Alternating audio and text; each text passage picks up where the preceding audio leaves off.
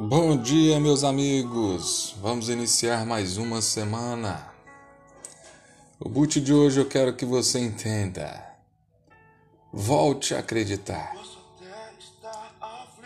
A palavra diz no livro de Romanos 15, 13: E o Deus da esperança vos encha de toda alegria e paz no vosso crer, para que sejais ricos de esperança no poder do Espírito Santo. Meus amigos, esse versículo é um dos meus favoritos. Ele diz que o prazer, a alegria e a paz se encontram no ato de crer. Eu me lembro de certa vez quando atravessei por uma dificuldade. Estava numa situação em que eu não via solução. Estava perdido. Parecia que não achava canto nenhum. A alegria e a paz. Não sabia o que estava errado comigo, mas sabia que algo precisava ser mudado. Comecei então a olhar naquilo que estava fazendo de errado Refiz os meus atos, verifiquei minha rotina, meu comportamento e tudo que eu pensava. E quanto mais eu buscava resposta em minhas falhas, mais eu enfraquecia, até o ponto de não ter mais forças e desistir.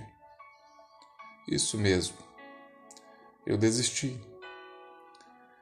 Desisti de buscar erros em meus próprios atos, erros nas outras pessoas, e comecei a olhar para cima. Comecei a mudar o meu pensamento, a focar no meu futuro, no meu crescimento.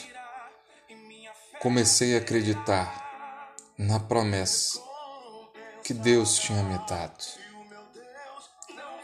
E voltei ao versículo Romanos 15, 13. Prazer e paz se encontram no crer.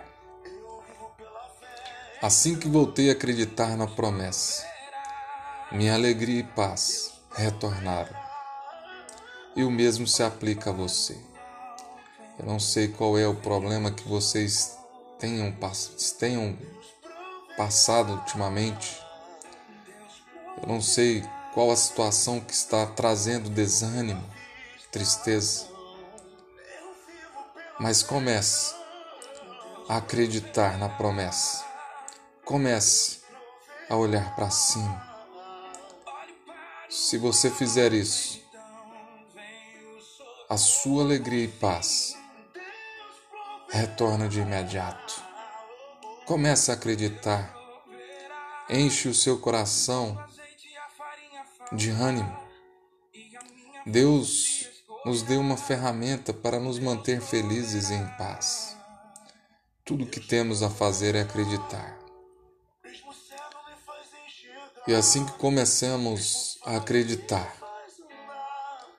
o diabo começa a berrar em nossos ouvidos.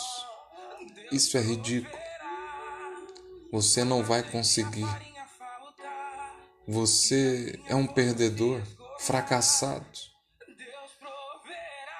Se você acreditar nesse falso rugido e não perceber que essa dúvida é para o seu fracasso, você não consegue sair de onde se encontra. E aí que temos que lhe dar uma resposta imediata. Não, nada é ridículo. Eu acredito e recebo e tomam posse da promessa, porque o meu Deus, o meu Deus não falha, o meu Deus proverá. Então, o fato é que não temos como perder aquilo que já é nosso por direito. Cristo, Cristo Jesus já pagou o preço.